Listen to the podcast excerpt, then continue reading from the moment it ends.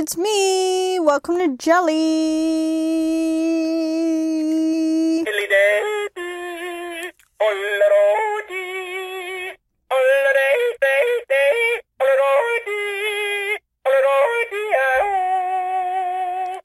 Happy birthday, Dad.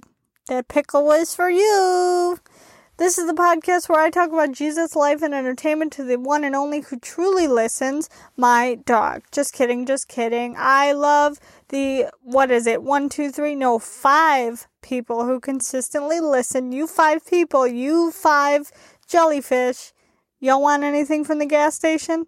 Thanks for your support. I appreciate it. I don't know why you're listening. I don't even know why I'm doing this.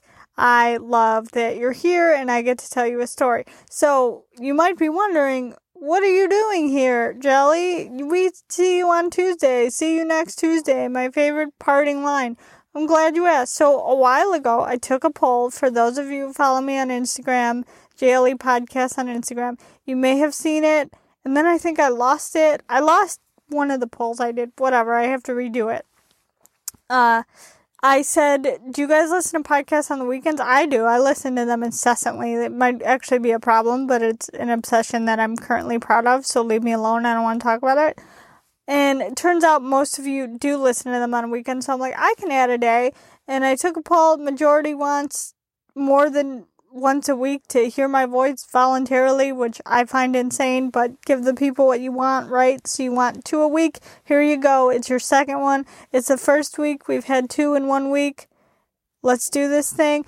Then I'm like, great. Yeah, I can do two episodes. I never run out of things to talk about. What do I talk about though on Saturday? Do I just continue the American Christianity series? I already did that whole series on my ex, David, not his real name, don't worry what else am I going to talk about? And then we started American Christianity, which is just a spiritual discussion about religion versus faith versus obligation versus history, all this kind of thing. Why I'm a Christian, what I believe, and everything like that. Do I just do part four of American Christianity? Because last Tuesday we did part three, and I'm like, uh, no, I'm gonna keep that on Tuesday. And then I remembered, I remembered all the questions that I was asked before. I think before I even really got into this and knew what direction I wanted to take Jelly, I people asked me all these questions and I screenshotted most of them and I kept them all in a folder and then I found them and I said I told these people that asked me questions about life and dating and love and stuff and I'm like, yeah, totally, I'll answer that. And some of them, depending on when they were asked to me, I said I'll shut you out on the podcast and then I thought because some people they're more personal questions. I'm like, I should probably keep this anonymous because who knows? I asked a question on podcast once and I was like, thank the Lord because the response was like mortifying. So thank God it was anonymous. Anyway, that's what I did with the David series. I kept it anonymous. We'll keep these questions anonymous too. But finally, Saturday Q&A. I'm answering your questions. Here we go. And a lot of them this week are about dating. Last week it was more about dating apps. I'll recap it. I don't really remember what I talked about on Tuesday because I never really remember what I say. I just kind of tune it out. I've learned to tune myself out. Um, these questions remind me of that one time that I really liked this guy and he was like big and tall. He was like, we were like very young and he was so tall for our age, but regardless, that's still how I kind of like him big and tall like redwood trees, which doesn't make sense aesthetically. If you've met me, it's I'm not tall at all. I'm just little, this little. I'm not tall. and this guy, he really liked me or whatever, had a thing for me, and I was like, oh, great. And then he didn't want to date me because he was afraid to, because he literally thought because he was so big and I'm so small that he would crush me. And that metaphorically crushed me because he was really nice and he had really nice handwriting and his family came from money. And of course, it didn't work out. To recap the questions from last week, because in the beginning, I answered a few, I think, that were all kind of one and the same.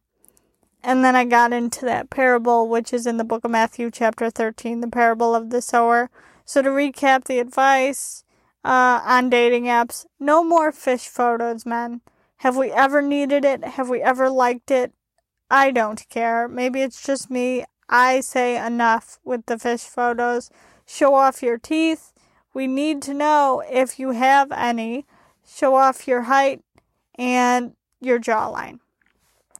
Bright, clear photos are a must. You would think that's a given because it's a freaking dating app and it's a visual medium. You think that the photos, because that's your method of advertising, would be bright and clear, but it does need to be explicitly stated in my experience. Men use photos that are bright and clear, and in those photos, it can just be you, just the one dude that we may or may not marry and then later divorce and then have a subsequent custody battle with. Make sure those photos are bright and clear. We don't need group photos because honestly, chances are, in my this is my opinion. All of this is my opinion. If you came to my podcast, Jelly, we're so happy to have you. These are my opinions. You don't have to agree. The world's not going to stop turning. It's fine.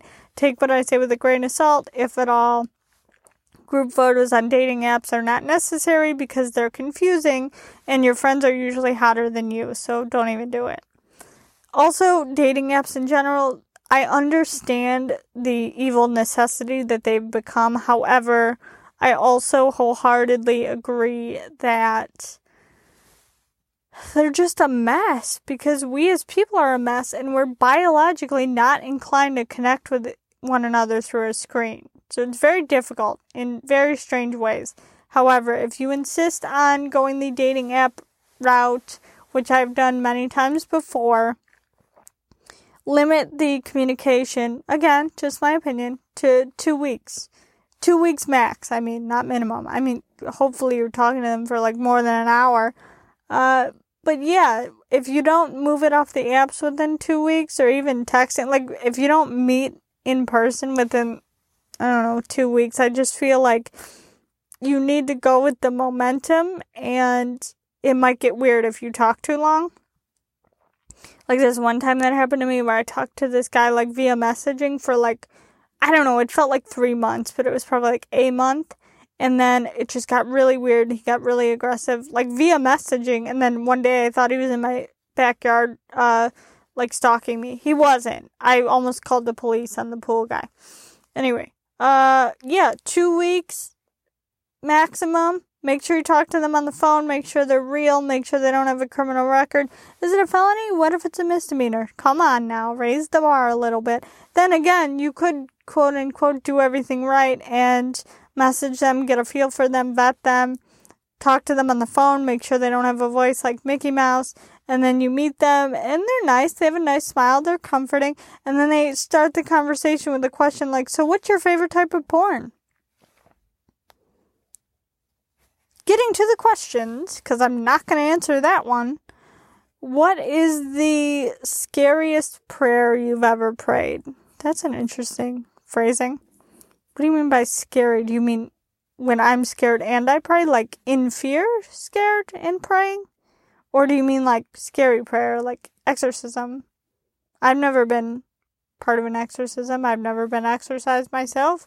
I don't exercise now. Uh, no, I don't think this relates to exorcism. Scariest prayer I've ever prayed. Did you know the Vatican actually has to approve exorcisms? It's true. I read it somewhere or heard it somewhere. Not my information.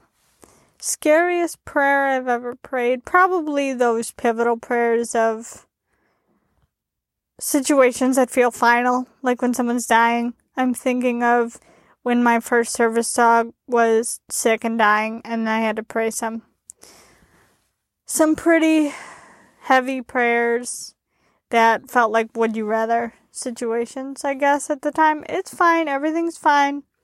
God got me through it but yeah, those were some scary prayers, in my opinion.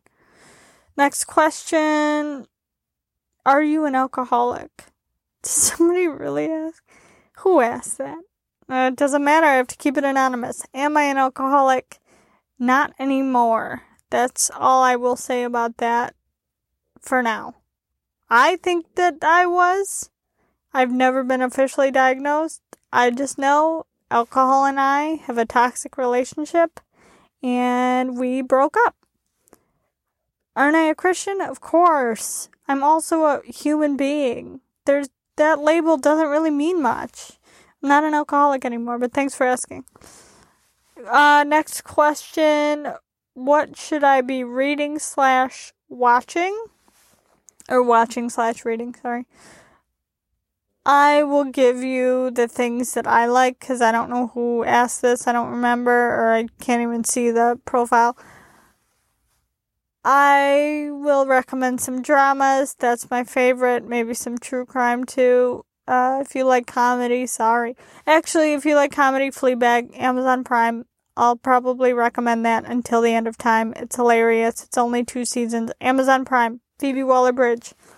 I saw the most spam worthy article there is out there advertising as if they're already making a season three of Fleabag, which the creator and main star, Phoebe Waller Bridge, said no, it ended exactly where it should have ended. I agree, I've seen the show, it's so great. There's not going to be a season three. What is this article doing? I can't remember where I read it, but they tease it the whole time, and then you get you know, six paragraphs down, and it's like, so we don't know any information about season three. And it's like, well, no shit. There's not gonna. What are you doing? Irresponsible journalism. Then again, what journalism nowadays isn't irresponsible? Prove it to me. Send it. DM it. If you find responsible journalism, I want to read it. At JLE Podcast. Uh, yeah, so Fleabag, that's a great one to watch. Amazon Prime. HBO Max, they have some good ones. I watched. It's a true crime one. It's called I Love You Now Die. It's a documentary following the court case of a boyfriend girlfriend that ends in a suicide because she convinced her boyfriend to kill himself via texting. It's crazy. I think I'm going to cover it in its own episode on Jelly. I'm not a true crime podcast. I have no intention of becoming one. I've researched serial killers and stuff like that for school and there's just a certain level where it like gets into your brain. I can listen to it all day. I do listen to true crime all day. It's probably a problem. I don't want to talk about it right now and it's an obsession that I'm in love with. So please leave me alone. Uh, but this case in particular, the Carter case, I may cover because it's very interesting yeah, so I'd recommend that documentary. What did I say? Fleabag, I Love You Now Die, Mare of Easttown, also on HBO. It's a drama mystery, so good. I binged it all in a single evening. After trying to watch it before and I didn't even like it, and then I tried it again and I was like, this is incredible! Uh, what else? What else? What else? There was another one I had. Oh, The Morning Show on Apple TV. If you haven't seen that already, the second season just came out. I've only watched the first season. It's so good.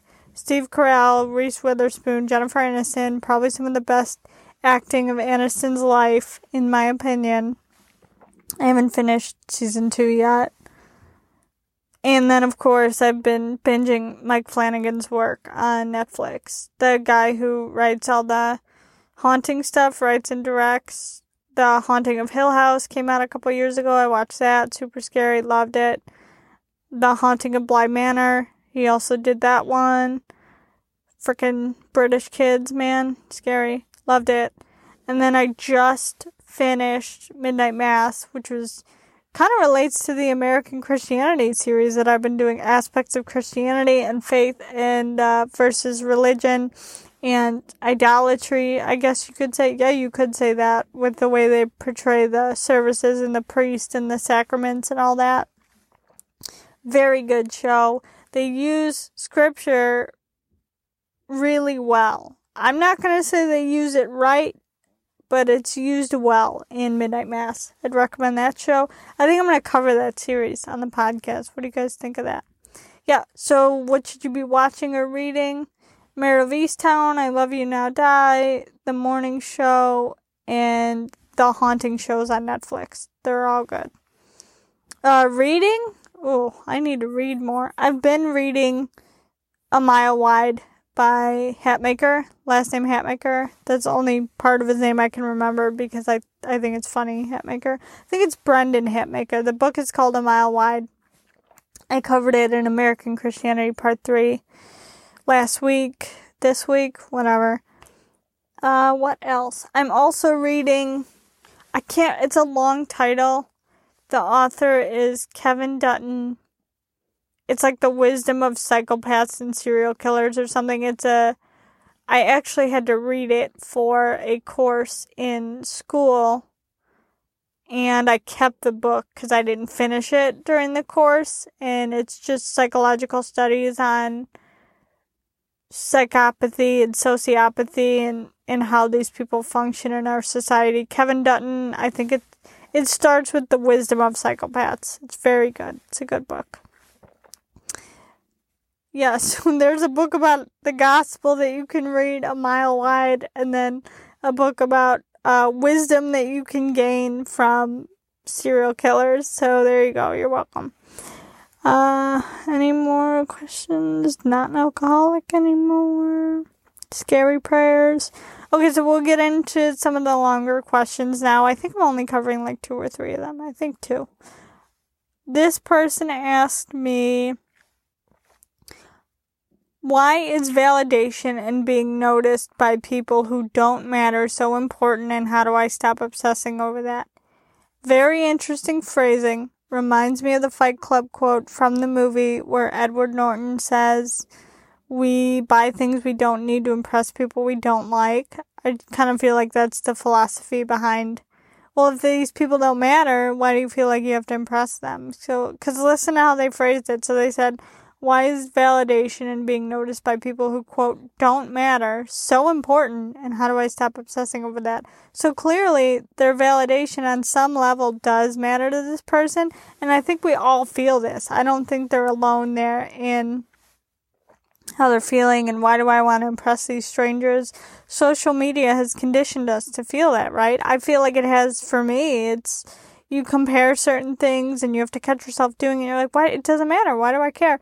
We do get obsessive over it. So it's a matter of knowing your own worth as a person because no one else can confirm that for you and catching yourself when you compare because it only leads to frustration in my experience. As scripture says, comparison is the thief of joy. I found that to be true. It looks like right now others' validation does matter to you, mystery man. But you know what? It's fine. We've all been there. You're not alone. Just acknowledge your feelings because I think that's a, a good way to be honest with yourself. And then you move forward. And I think you do that by increasing your own self worth. So point out the things that you do like about yourself and what you would validate and what you want validated. And then be proud of yourself and focus on that. And you'll move forward in life. It doesn't matter if the opinions of others are there or not.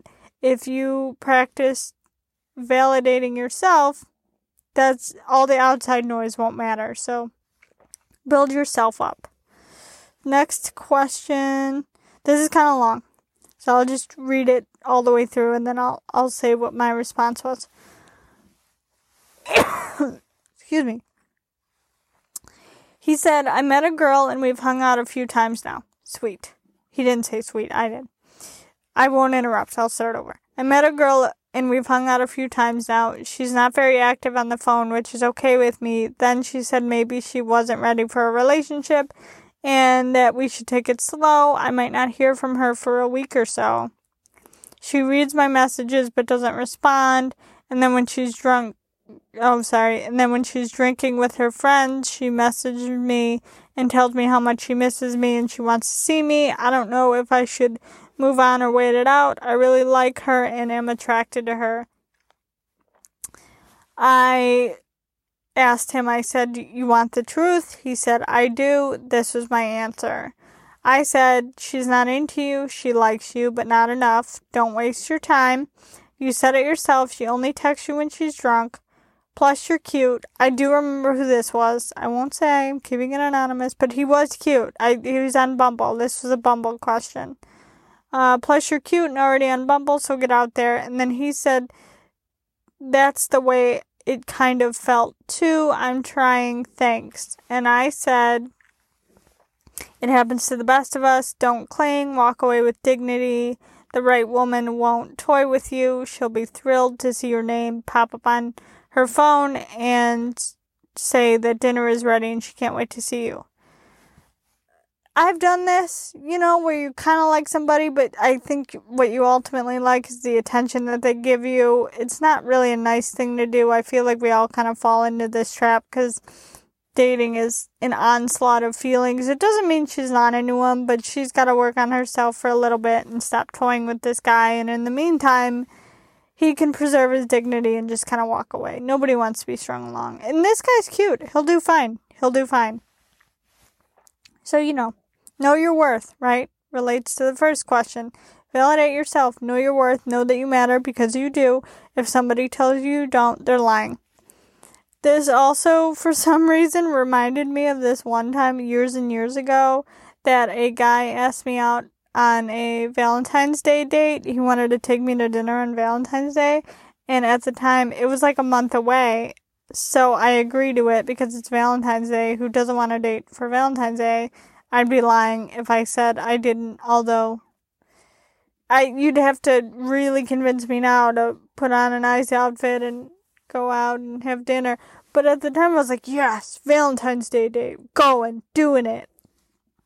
And then he texted me the night before, February 13, also known as Galentine's Day, and said he couldn't take me to dinner anymore because he didn't have, quote, the funds.